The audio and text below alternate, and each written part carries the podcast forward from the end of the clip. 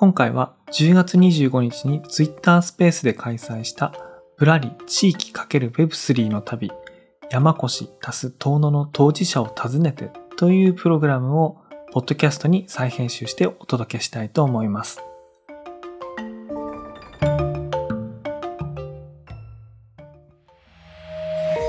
メディアヌップ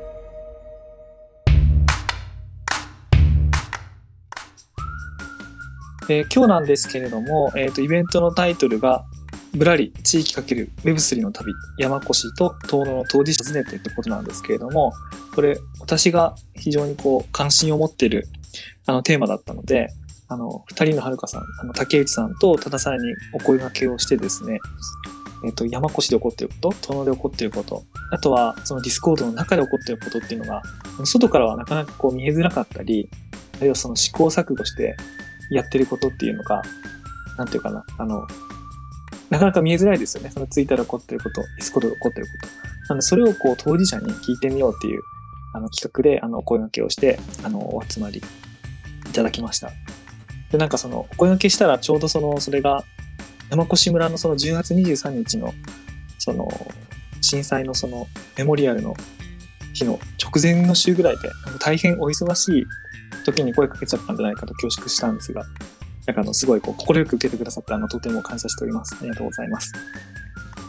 じゃあですね、はじめに、あの、まず、今日のゲストの、えっ、ー、と、自己紹介をお二人からいただきたいなと思いまして、竹内さん、多田さんの順番で、まずはちょっと簡単に自己紹介いただけるでしょうか。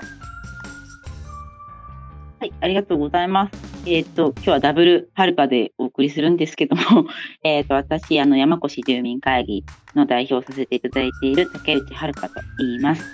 えっ、ー、と、今日もあの、いっぱい山越のあのデジタル村民の方々に参加していただいているの今見えてるんですけど、本当にありがとうございます。あの、ちょうどそうですね、ちょうど1年前の10月23日に、この NFT を活用したプロジェクトをやりますと公表して約1年経ったんですが、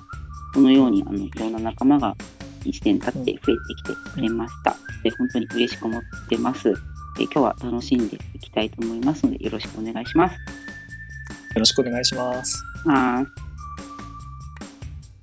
はい。えー、っと、じゃあ、もう一人のはるかの方の、えー、っと、多田はるかです。えっと、私は普段岩手県の遠野市という、えっと、人口2万5千人の町におりまして、えっと、U ターンで戻って5年目になります。えっ、ー、と、はい、移住関係というか、えー、コーディネーターという役役割でですね、人と人とか人と地域をつなぐことを、えー、日頃仕事にしております。よろしくお願いします。よろしくお願いします。で実はあの、私たち3人、私と多田さんは、あの、よく普段会う中で、えっと、竹内さんと私、竹内さんと多田さんっていうのは今日のその事前打ち合わせ。さっき15分ぐらい前に あのビデオミーティングでつないだのが初めましてだったんですけどそうですね。あの、はい。なんという初めましてじゃない感というか、不思議ですね。なんか僕ね、本 当に初めましてじゃない感じがしまして、これ何だろう？敵ですね。あの、そう、だから本番始まる前になるべく打ち解けたいなと思って、プラス、プラス15分のあれをセットしたんですけども、僕その、自分がこう酔っ払ってたんじゃいけないと思って、こう、シラフで、あの、夜を迎えてたんですけど、なんか二人、二人とも手元、二人とも手元に、缶ビール持ってるみたいな。缶ビール持って登場して、あ、今日うまく、はい、今日うまくいきそうだなって、あの、あの、それを見て、あの、思ったんですけども、あの、なんでこの3人がっていうか、私た私がちょっとお二人の声掛けしたかと、実はあの、共通の人物が、共通の知り合いがおりますよね、私たちに。あの、うん、あの林敦さんっていうあの共通の人物がいると思うんですけどもあのその そうそうそう。あのせっかくだからあの林さんのことを知ってらっしゃるリスナーの方も今日いらっしゃるんだと思うんですけども林さんがこう全国いろんなところでいろんなことをやってるもんだからあのそっちでそんなことやってたのとかあそっちでそんなこともあると思うので、うん、なんかこう質問の取っかかりとして山越と竹内さんと林さんあの遠野と林さんみたいな関係ちょっとどういった関わりっていうかきっかけがあったかみたいなのをちょっとご紹介の続きとしておお願いできますか？はい。で林さんとの出会いっていう感じで、うん、そうですね。そうそうそうちょうどちょうど1年だと思うんですけども。そうですよね。わかりました。えーと私自身は、えーと山越しに住む住民でも住んでも今もいなくて山越し出身でもないよそ者です。であの18年前に起きた中越地震をきっかけにして山越しに関わらせていただいてるんですけどもでその中で10年前ぐらいに林さんとあの地域づくり、まあ、イベントというかあのプロジェクトで出会うことができて、でそこからこう数年に一度ぐらいやり取りをうん。させていただいたんですけど、うん。で結果、まあ、このあの今今やっている NFT を活用したプロジェクトをもう山越しの最後の挑戦だということでやりどうしてもやりたいって時にうん最後に、あのこの人とやりたいっていうか最後の最後をやるんだったら山越しの存亡をかけてやるんだったらこの人とやりたいと思ったのが林さんでした。じゃあその数年に一度の声掛けのタイミングっていうのが大体今1年前の10月の23日ぐらいだったってことなんですよね。あー1年半前ぐらいあ。去年の6月あ6月と。かに実際、あのガチな話をしたんですけども実際その、このプロジェクトを始める出資金というかうん。あの運用資金のあのいろんな国の交付金うん。を、の申請書をこんなの作ったんだけどどうかななんていう相談をそうそうそうですね 2, 2年前ぐらいうん。にこんなの作ったんだけどどうかななんていうのを相談していてあでなるほどなるほど。はい。うんで採択受けたっていう話を、まあ、相談をして、まあ、こういうことやりたいんだけども、まあ、当て込むシステムとかっていうのがまだ見つかってない状態で、で再度昨年の6月に採択に受けて、で実際どうし一緒にやってほしいなっていうのを本当に、まあ、く黒いだというか一緒にやりたいどうですか？っていうのをなるほどね。話したのが 1年半前ぐらいです。じゃああの NFT とかそういう手段が出てきたのはあの最後の最後最後の方ってことなんですよね？じゃあお伺いすると。うんそうですね当て込む、そのやりたいことはこういうことなんだけど当て込むシステムはなかなか出会えなくて苦戦していてそこでこういうのどうかなっていうのをあの言ってくれたのが林さんでした。ございます。あの、はいちょっとそのプロジェクトの話は今日も後半に従っていろいろお伺いしていきたいと思いますので、ちょっとここで一旦その、多田さんの方から、東能の側での林さんとの関わりみたいなのを、はい。はい、お願いします。はい、えーそうですね。えっ、と、林さんは、あ、そうそうですね。えっ、と、東で、うんローカルベンチャー事業っていう、まあ地域おこし協力隊の制度を活用した、えっ、と、プロジェクトを2016年に、多分仕込みからやると2015年からだと思うんですけど、から始めていて、その時は遠野にもう移住されて、えー古民家を、えー改修しながら住んでみたいな感じで入られてましたね。で私はそのタイミングでは、えー、と東京で仕事をしていてでえっ、となんかその東京で仕事しながらなんか自分の地域がこうきっと衰退していくみたいなところもどこかであの気にかけていて、まあ、そのタイミングでその林さんたちがこう仕掛けたローカルベンチャー事業があのいろんなこう成果を出し始めているタイミングだったんですよね。うん。で東京にいながらもあのクラフトビールのお店ができたとかなんかそういう遠野のプロジェクトのこととかをあの、知ったりするようになってあれ？なんか何が起きてるんだろう？みたいなところからあの初めてこう自分の地元に戻るかもみたいなこう選択肢が出てきたっていう感じでしたね。で、まあ、それの仕掛け人はどこなんだろうって思ったらマネクストコモンズラボっていうところででその代表が林さんででちょうど遠野で、えっと、そういったいろんなプロジェクト動いてるもののサポートをするコーディネーターを募集してるっていうのがあったのでうんうんなんかこれはなんか面白そうだなと思って、えっと東京で会ったのが最初ですね。うんうんはい。でした。そうですね。なので、えっ、と、私が、まあ、遠野に U ターンするならって頼まれたのは、その地域おこし協力隊の初期の、まあ、皆さんがまず卒退する時期だったので、まあ、彼らのプロジェクトが無事に着地するように、あの、うんマネジメントお願いしますっていう感じでしたね。はい。なんかすごくその、なんか遠野が新しく、これまでの、えー、とイメージから脱却して、まあ、今までだと遠野物語とか、あのまあ、ホップの生産地みたいなイメージだったは、あのあったりしたと思うんですけどそこからこう若手起業家が集まる街にこう変化していった。でそこで、まあ、いろんなメディアが取材に来てくれたりとかして、うん。なんか遠野ってよくわかんないけどなんかすごく面白い人たちが集まってるっていう風にこう見られるようになった大きな流れを、うん。まあ、作った人っていう感じうんですね。ありがとうございます。はい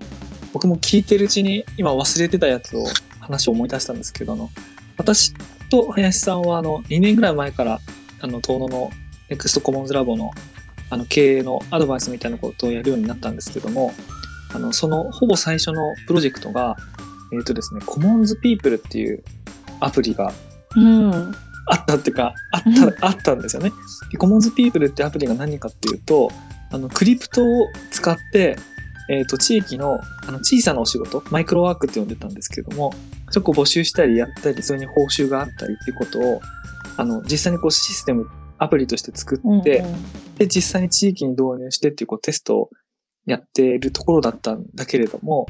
あの、今ほど Web3 のいろんな関連サービス、NFT の関連サービス使いやすいものっていうのは出回ってなかった時だったので、2020年、うん2020年ですね。そうですね。うん。だからもうなんかもがき苦、みんな全員もがき苦しんでる 最中に呼ばれてどうしたらいいって言われて行ったり、あとはその錦鯉 NFT の開発っていうか、のをやっていただいた高瀬さん、としさんうんも、その、おお。あ、そうなんです。そうなんですよ。それもコモンズピープルのプロジェクトに、私と高橋さんこう呼ばれて、で私もええ高高橋さんと初めて会ったんですよ。なるほど。私はお会いしてなかったから後ろにいらっしゃったのを知らなかったです。うんええそうなんです知らなかっそうか、なるほど。たなるほどですね。原宿原宿のパスタ屋さんの2階で、は林さんと高瀬さんと私とあともう一人でこう会って、あの、そのブロックチェーン関連の、こう、しかもコンテンツ開発っていうのを、あの、すごくこう長年やってる、そのタルトさんの代表の高瀬さんいるからってことでご紹介を受けて、で、あ、すごい人だなと僕も思って、あの、それ以来、あの、それそれが最初だったんですけど、ただ、東農のそのコモンズピープルってこううまくいかずに、えっと、実証実験の2回目、2回の実証実験を終えて、まあ、一旦こう収束をしたんですね。うんうん。で、まあ、うん。あの、関係各社はみんな頑張ったんですけど、うん。2000 2020年にクリプトの、ち地域かけるクリプトのプロジェクトをうまくいかせるってもう、世界で誰も成功したことのない最高難易度のプロジェクトあれちょっと早かったのかな。もう、もう、めちゃくちゃ、めちゃくちゃ早かった。そしたら、林さんがいつの間にか、ネコストコモンズラボじゃなく、あの、高瀬さんと一緒に山越村で、すいません。あ、いや、いいんですよ、いいんですよ。あの、それであの、あ今度、クリプト、あ、クリプト、あ、く当時どういったかな ?Web3 とかクリプトってそういうののサービスっていうか、やるんですよって言われて、僕だ、第一声だったかな？それ、え、な、え、なんでそれ言ってくれないんですか？みたいな。なんで言ってくれないんですかと思ったんですけど、まあ、それはよ 今の経緯を聞けばよく分かったんですけども、その竹内さんがすごく熱烈にこうアプローチをして、いや、いや、いや、いいんですよ。その、その熱意が、あその地域とか、あるいは林さんとか、高瀬さんとか、そういうアイディア持ってるとか、人とか、技術持ってる人っていうのをこう、つなぎ合わせて、実現させたんだっていうのを、あ後から知りまして、なるほどってこう、つながってるもんだなと思いましたね、なんか。うんわかりますね。すごい。知らなかった。確かにやってましたねマイクロワークっていうでもそそれもその遠野で生まれてきた遅延血縁に頼らないコミュニティがあって、うんうんそこのメンバー内であの小さな困りごとをお互いにこう持ってるスキルで解決し合えればうん完全に縁に頼らないあの生き方ができたりするんじゃないかみたいな。まあ、で100%じゃなくても例えば2割ぐらいはそのコミュニティの中で回ってる、えっと、お金というかなんかそういうものの交換でいけるかもっていうのをやってみたんですよね。うんうん、価値交換みたいな。そうですね、まあ、例えばね雪かきの,、うんうん。あのがでできなくて困ってるみたいなところに結構体力ありますみたいな人が、うん。あの助けに行ってそのお礼にポイントをあげるみたいな。でそのポイントで、え街中のカフェでご飯が食べれるみたいなうんなんかそういう経済圏を作ろうとして実証実験をねやってたんですよね。うんうんうんでそれはそれでいろんなマッチングができてうんあのすごく面白かったんですけど、まあ、やってみて分かった課題みたいなのもあったりしてうんちょっとこの後どうしようみたいな感じでシューンとなってったっていう感じでしたね。見た、うん聞くからに面白そうですよね。うん、すごい面白かったです。うんうんうん。そしてなんか今だったらできるような気もしてきまいやす。そう、そうなんですよ。そうなん本当ですそうですね。うん つまりあのブロック ブロックチェーンも何もあったけどもあのメタマスクみたいなアプリケーションだとかうんあの、オープンシーみたいなマーケットとか、ない状態でそれやってるから。うんすそう。ごいですね。でもブロックチェーンの話はしてましたよね。でみんなが理解するのにすごく困ったって。その、ブロックチェーンの話してたし、現にあるブロックチェーンで動いてたんですよ、あの、そうですよね。そうですね。えー、すごい。だからね、もうあまりにもうん早くて苦しかった。早すぎたん。早すぎた。すごい。先駆者です。だから僕、あの、今回の、あの、このイベントやるときに、自分が持ってる錦鯉 NFT 買ったのいつだっけなと思って、その、あの。あの、イーサスキャンで見に行ったら、はい12月15日って書いてて、わあ、すごい。あの、発、発売翌日だったんですよね。そうですうんね。14日に発売して。はい。いや、本当僕、なんで言ってくれないんだよと思いながら僕買いましたから。恨み節が。いや、恨んで、いや、恨んで、あ、ごめんなさい。あちょっと今冗談で。全然恨んでない。すごい応援して。わかります。わかります。だから、す、すっごいこういうことやりたかったと思って、なるほど。なので、本当にこう、なんていうかな、こう、生まれた経緯としては、その兄弟みたいな関係なんですよね。その、なんていうか、そううま、ですね。きそうなんですうんね。ききっかけとしてはね。いや、よく聞けてよかった。えー、なんか逆に恐れ多いですけど、いいですね、兄弟ということで。いや、本当嬉しいですね。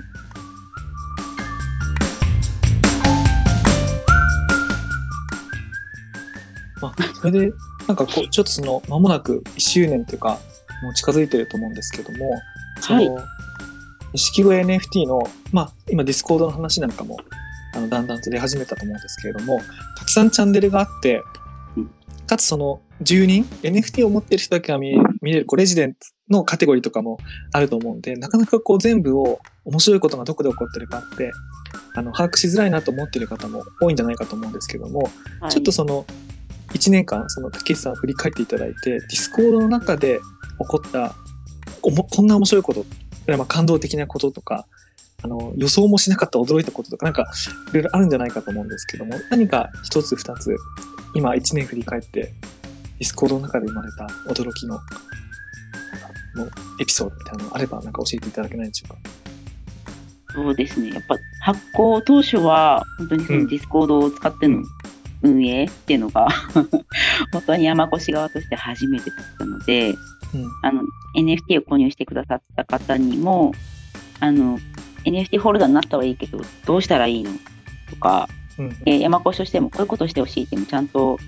こう、明確にメッセージできない時期があって、うん。で、で、それを経て、あの、ちゃんとディスコードのに入ってくださる、まあ、デジタル村民の方と、ディスコードのそのチャンネルの設定だったりとか、うんこういう話ができたらいいよねっていうのを一から一緒に考えましょうっていうことで、一回お引っ越しを、ディスコードのお引っ越しをししてるんです。うん。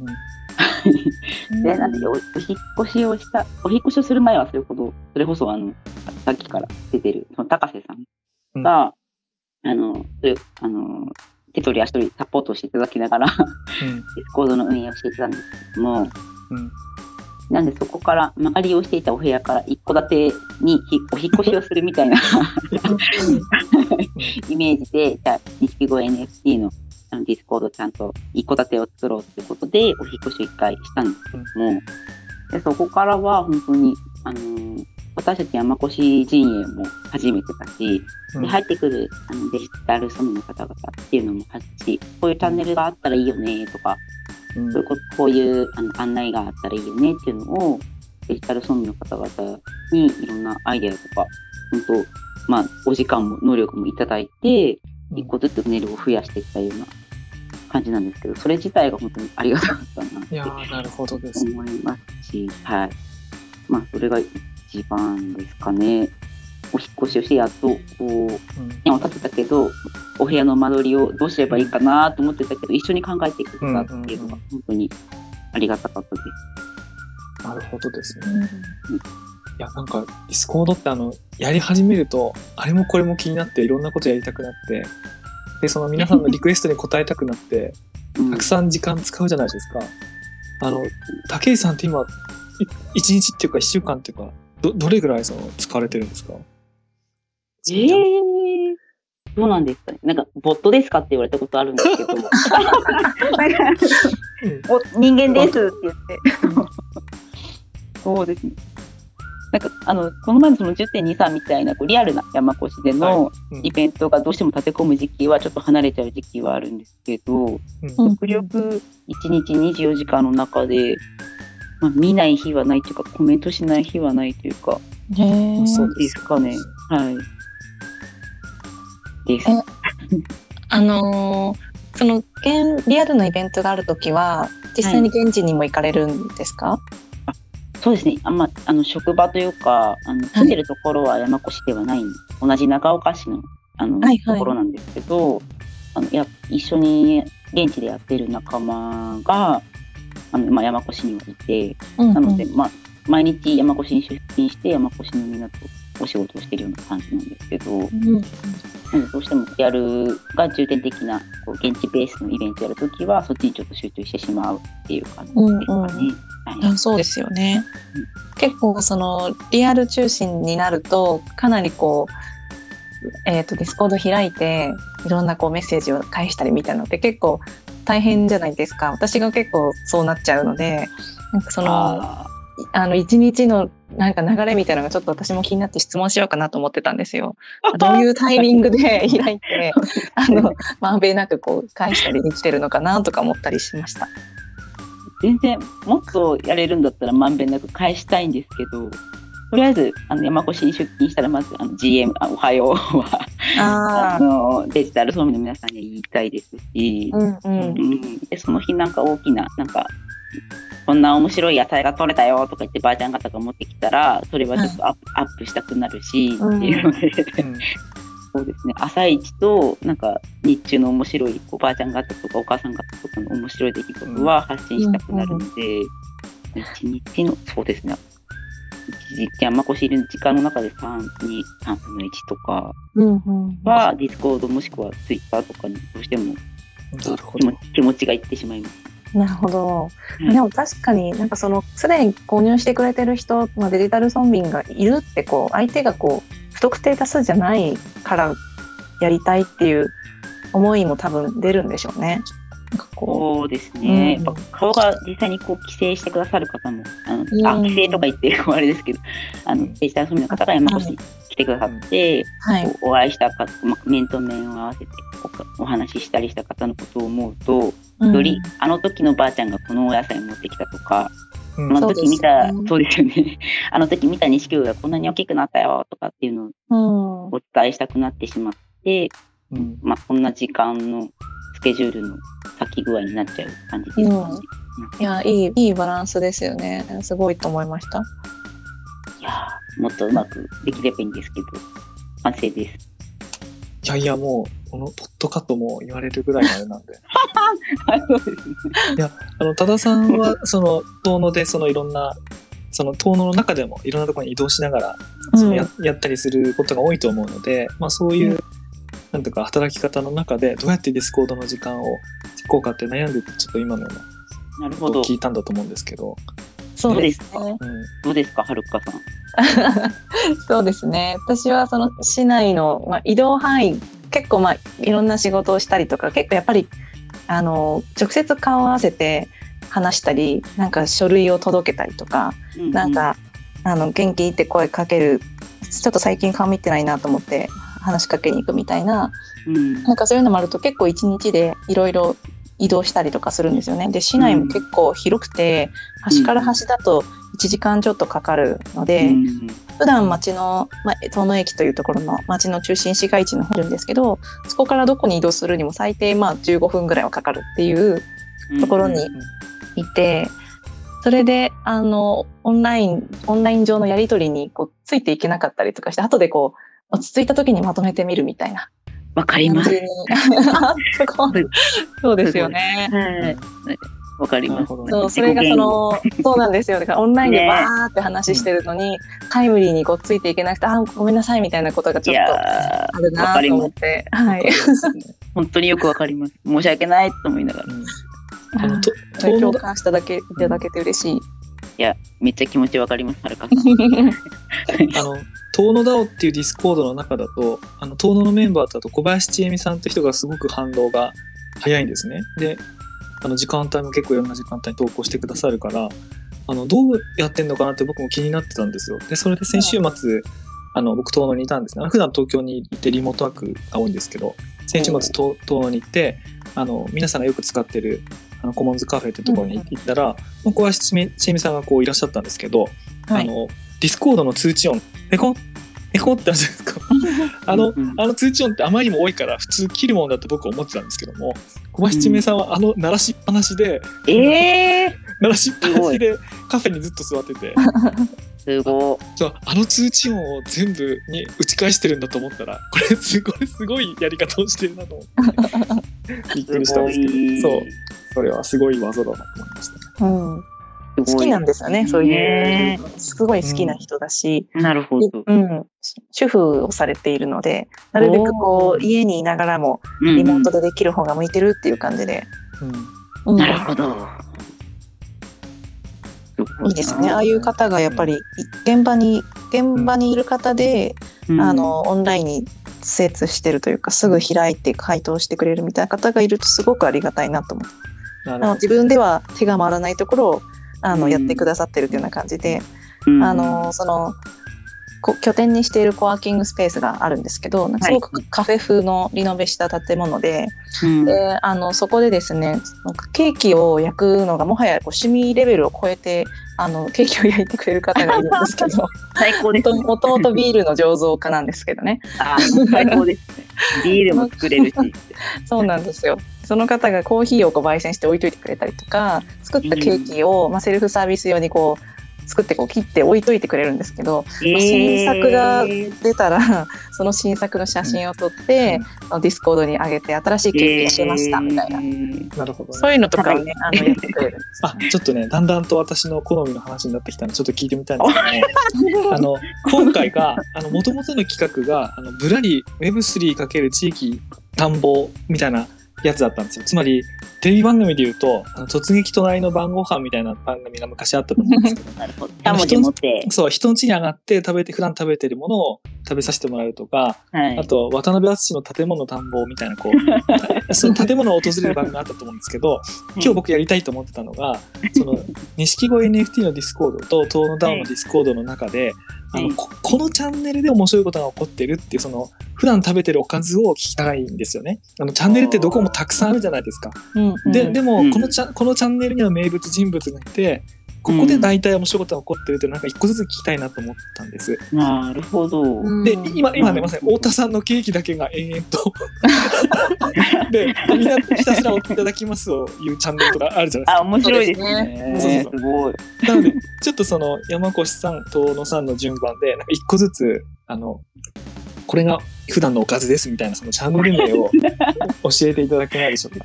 そうですね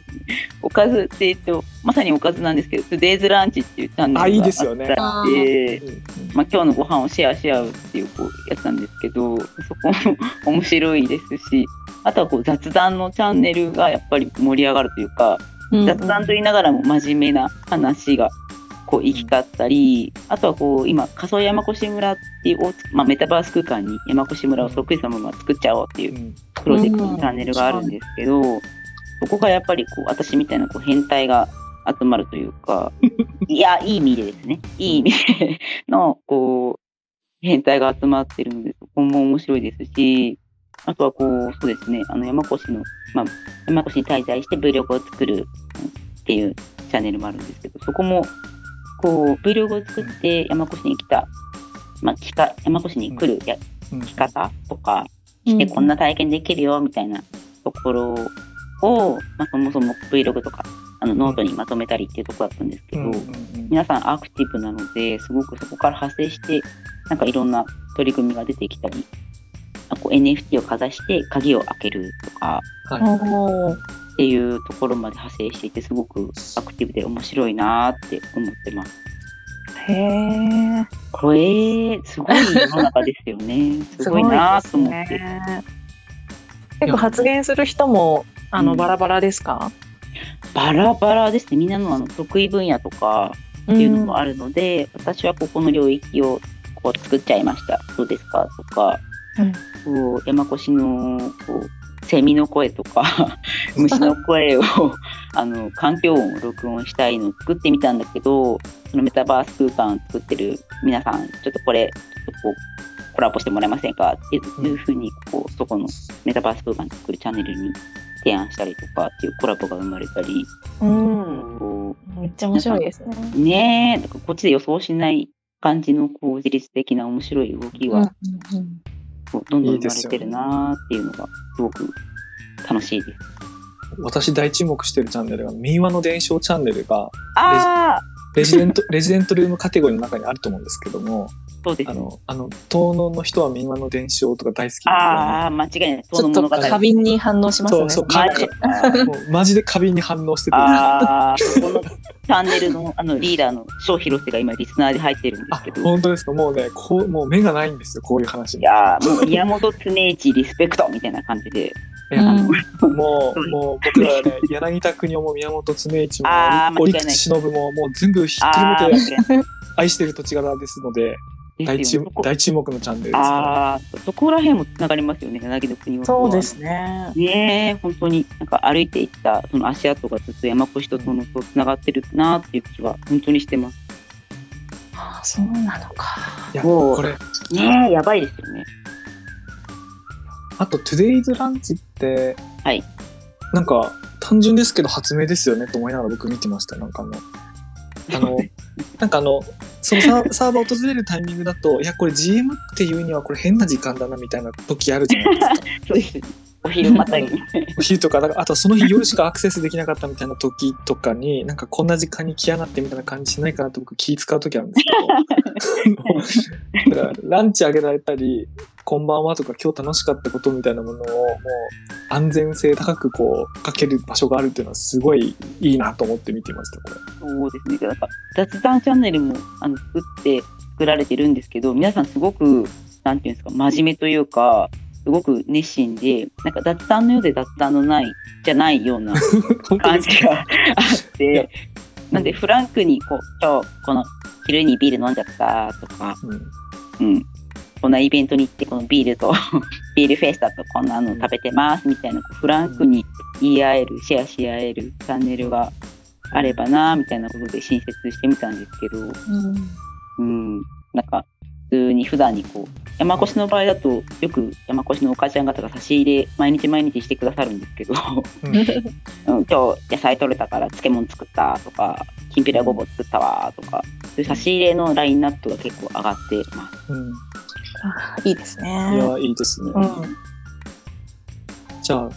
今度は、その、遠野ダオのはいチャンネル探訪、探訪ってことで。あ の、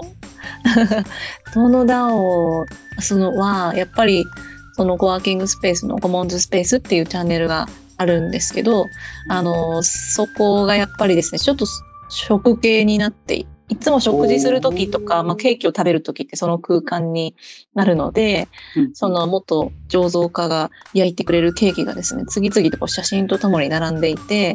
えーの残ってたさくらんぼでダークチェリーパイ焼きましたとか、えなんかね悲しい、悲しいお知らせとかって、ピーチタルトを焼いたんですが、写真撮った後に崩壊しましたとか、で、作り直しましたみたいなのがその後に続いたして、なんかそれに対してみんなが美味しそうみたいな写真、あ、あえっ、と、反応して、この数時間後とか、次の日とかに、ケーキ食べに来ましたみたいな感じでリアルで来るっていう。えー、すごいそう、そうですね。まあ、それ、ケうん。ーキをきっかけにみんなが仕事場所として使ってくれたら、場としても嬉しいし、なるほど、うん。あともう一個あのエブリワンの中の「遠野の雑談」っていうチャンネルがありまして、えー、とそこだと、まあ、いろんな人がですねなんかこう最近の遠野でのイベントとこうこう告知したりとかあとそのこんな感じになって終わったよみたいな写真が上がったりとかするんですけど結構その遠野に移住してきて活動してる地域おこし協力隊の皆さんがこう地元のローカルテレビになんかこう最近やったイベントの報告としてこう特集されたりとかなんかこうウェブメディアに出たとかなんかそういうのを、あのすかさずこう拾ってくれる人がいるんですよね。うん拾ってくれてそうそんな感じ です。であのこういう風に出てました大活躍中ですとかですねなんかこう映像のなんだろう、スクショみたいなのがポンポンポンって上がってきたりとか。で、まあそれを見て、あの、普段は遠野にいない人が、あ、なんか、これ前になんか誰かやるって聞いてたな、みたいな感じで反応したりとか、うんこの間はお祭りが、遠野祭りという年に1回の、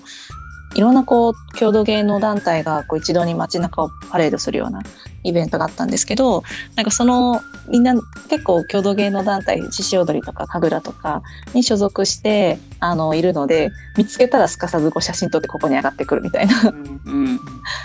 ていうのがあったりして、これもなんかこう、日々の、なんでしょうね。なんか、あこういう日常なんだなっていうのがうん流れてて面白いですし、まあ、広報とかねあのそうですね。やっぱりこう届くんです。届いてくる広報をしあのスクショ撮ってあげてくれるんですよね、そういうのとかもやってくれてるのであ地元にいたらこういう紙媒体が届くんだみたいな感じも多分伝わってるんじゃないかなと思いますね。あこれ私普段のスマートニュースっていうニュースを配信している会社で働いてるのもあるので、あれ特別に思うことなんですけども、こういう地域のこうチラシとか、あの、うん。あのジンジンとかコミュニティペーパーでしか流通しない情報って、ネットで読んだり調べたりすることってなんか極めて難しいんですよね。うんうんでもなんか、このディスコードの中の、まあ、遠野の DAO に限らないと思うんですけども、地域のディスコードの中で、雑談チャンネルとか、ニュースチャンネルみたいなところに皆さんがそういうの上げてくれるのありますよね。あれもうめちゃくちゃすごいいいなって思って僕もよく見てます、この地域のチラシ。うん、特に紙媒体多いですもんね本当に。多いね。多いね。うん。なんかやっぱりそうわか、りやすいしね。わかりやすい。それってやっぱりリアリティですよね。なんかこうネットで届かない人がいるから紙でやるわけじゃないですか。あの、うんそうですね。紙の方が届くから紙作るわけだ。うんね。いや、じゃあ、ちょっと、いや、このね、ディスコードの中でどこが見どころかってなかなかわからないんで、この、このみ、み、田んぼ道案内？そのディスコードの中の、このチャンネルとこのチャンネル見て間違いないっていうのは必ず聞きたかったんで、あの、今日や、よかったです。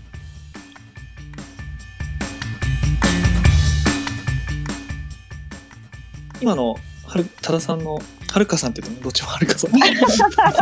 今の、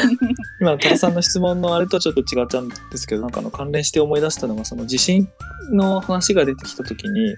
その山越とは別にあの、岩手っていうかね、東北の方もその、その11年、あの、ちょっと前にうん。東日本大震災っていうのが、うん。あの、あったんですけど、まあ、それは東野だけじゃなくて、あの、東日本全体のあれだったんですけど、あの、あの時に、なんかこう、なんとかな、感じた感覚、僕今でもよく覚えてるんですよ。それ、何かって言うと、あの、えっ、と、レベッカ・ソルニットっていう人が災害ユートピアっていう本を、まあ、2010年に、まあ、翻訳本出てるんですけど、その副題が、なぜその時特別な共同体が立ち上がるのかっていう副題で、まあ、災害ユートピアっていう本を書いてあるんですけども、何かその災害が起こった時に、その人々がむしろ混乱して傷つけ合うってこともあるのかもしれないんですけど、それよりもむしろすごい助け合う共同体がこう自然と立ち上がるってあり,、まありますよね。多分あの、うん。あのご経験されてる方多いと思うんですけども、あの、あの、あの思い出があるんですよ。なんか、まあそれ決してあの、なんていうの、その起こったこと自体は良かったことだっていうふうにはとても言えないけれども、あの時なんか自然とこう助けられた時の感覚がなんかまだあって、じゃあなんなんであの時できたのに今普段できないんだろうって思うとなんか普段、うんうん。普段邪魔している考え方とかうん。普段優先していることた大して重要じゃないはずなのに優先しているがゆえに人とそういう関係を持てないこととか、なんかありますよね。あの疑いも持たずにやってることがうん。その普段もっとこう共同で共同体ができるはずのことを邪魔しているとかありますよね。うんあのでなんかあのそういうことをこう多くの人が経験した時にこう、まあ、東北の方岩手の方東の方とかにもそういう起業家とか活動家みたいな人がこう入ってきてでしかもそれやめずにずっと続けてるみたいなことが、うん。まあ、続いてるんだと思うんですけど、まあうん。うんうん。や山越さんのお話聞いた時にその起こった時期はそれよりもさらに古いですけど、なんかそういったものはこうあの一回のショックがなんかなんであの時こう共同体がちゃんとできたんだろう。あれもう一回うん、からできないもんだろうかみたいなことを僕は思ってるんですけど、うん。まあ、なんかそういったものがこうなんか受け継がれたり、もう一回それを常に起こすためにチャレンジしてる人がいたり、みたいな意味で、なんかこう、二つの地域というか、あの、山越と遠野って、あの、今回の地域こう選んだの、ある種たまたまっていうかな、林さんが共通人物でいたから、たまたま、たまたまだったんですけど、なんか、ある種本当にこう、兄弟のような、なんかこそうです。うんうん動動機に共通性があるっていうか、うんうん。うん、そうですね。うんそれは、ううんん、思いました。思いました確かに。ううん。ん。本当そう思いますね。不思議、不思議じゃないですけど。うんそうですね。本当に思います。あ面白いですね。結構シンパシー感じるところが結構思ってたより多くて、ちょっとびっくりそうですね。うんなんかそう思うと、もしかしたら林さんもそういうなんか似たようなものを感じて、そう、あの、やったのかな、プロジェクトをやったのかな、みたいなのも、うんそんな気もしてきました。なるほど。林さん冒頭からずっと聞いてるけども絶対マイク渡さないみたいな感じになって あのそろそろ喋りたいんじゃないかと思うけども渡さない手を、うん、渡さないであげてくだ出さい。さないで。今日はリスナーに接してもらって。そうね林さん喋る機会いっぱいあるからもうあえてそうそうあえて今日は、壇上にあげない、うん、今日は絶対あげない。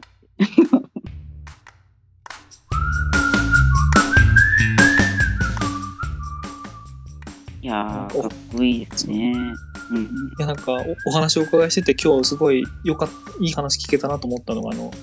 見出しにっていうかタイトルに地域かける Web3 の旅みたいなのをつけたんですけどあの Web3 の話というよりかはなんかそれが どちどちらかといえばあいやいやいやいいんですよ むしろあのそれって何かもともとやろうとか達成しようと思ってる状態に行くための手段の一つでしかないっていうことが、まあ、序盤のあの竹内さんのもともとずっとそういうことを2年ぐらい前から考えてて最後に林さんと一緒に、まあ、高橋さんと一緒にその NFT 作ってデジタル村民を集めて一緒に運営していくんだっていうアイデアにたどり着いたっていうことをおっしゃってたと思うんであのなんかそういう手段にやっぱりこれで手段に過ぎなくて何を、うん何をやりたいのかっていう話が竹内さん多田さん両方からなんか聞けたのが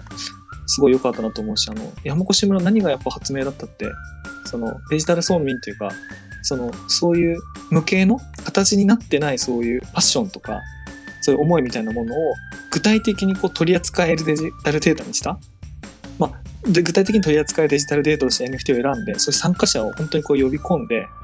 やったっていうでできるんだっていうことをこう1年かけてなんか証明したっていうのがなんかすごい価値の高いことで、だってかつその中心人物にこうケイさんみたいなすごいパッショネートがいたんだってことがうんなんか分かってすごいこうなんかあ遠野も頑張ろうって気になりますねなんかこうね。いや、そうですね。竹内さんみたいな人がいるとやっぱ行きたくなりますよね。あ、いいよね。うん私もはるかさんに会いたいですね。ダブル会いましょう、ぜひ。会いましょうぜひ本当にいやそうね、と遠に野なのは、そうですね、ちょっと遅れ遅れる、あの山越に遅れること10ヶ月ぐらいで、あの、やっと今週、今週ですね、あの、遠野の NFT コレクションが出るので、おめでとうございます。あの、そうすると関わり方がこう、なんていうか、増える、その、うんあの、ウェブ、まあ、ウェブ3手段だって話をしたんですけど、関わる手段が1個増えるっていうことなので、うんうん。今まで通りか関わってくださってる方に加えて、その Web3 っぽい関わり方も増えるんで、うんうんあの、まあ、あさって、まあ、い言うてもあさって発売なんですけども。直前ですね。直前。いや、いやめめちゃめちゃ直前私開発、開発チームの方にもいるんですけど、あのこのイベントをやってる、やってる横で開発メンバーが、あの、バーは言ってると。あの、そう、ブロックチェーンにこうデプロイするって言うんですけど、こうなんか実際に変える状態にする作業を今ややっているっていう。佳境、佳境です。あ、佳境、佳境ですね。佳境オブ佳境で、あれですが。はいいや生きてるって感じですね。楽しくこう。命もやって、命もやりながら生きてるって感じで。うんいやー、竹内さん喋ると元気になるな。そう、生きてるって感じますよね。ねえ、本当になんか生かされてるって感じで、あの日々楽しいです。なんかこう自分の身の回りにあるものそれって住んでる場所とか親しい人とかその人たちにあの一番こう良きことをしたいと思って行動することっうん。て一番元気が出ると僕思ってて、うん。うん。その遠くの場所とか会ったこともない人じゃなくてうん。あの、うん、その身近なことをやるってすごくこう元気が出るし元気もらうしみたいな、うん。うんうん、だから生きてるって感じがするって竹内さんがさらっと言いましたけどいや意外と本質だなと思って、確かに。あうん、なんか今こうスマホで画面見てるとであの山越のデジタル村民の方のアカウント名がいっぱい並んでて、うん。いやーこんななんかちょっとグリーンラベル飲んじゃって申し訳ないなと。こんなになんか皆さんこんなね自分の時間割いて来てくださってるんだなと思うと本当嬉しいな。あそうですね嬉しいですね嬉しいですよあね。ありがとうございます。ありがとうございます。そ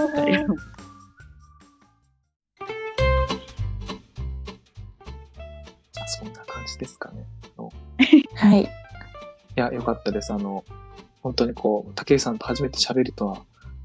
喋ったとは思えないぐらいもう、事前の楽屋からリラックスして、あの、過ごせました。ありがとうございます。はいありがとうございます。すごく楽しかったです。私も楽しかったです。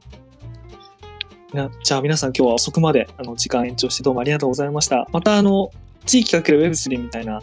テーマで、あの、当事者しかわかんない見どころをこう、ガイドしてもらうみたいなのまたやりたいと思いますので、あの、その時ご興味あればぜひあの来ていただければ嬉しいです。ありがとうございました。ありがとうございました。ありがとうございましたありがとうございます。おやすみなさい。おやすみなさい。おやすみなさい。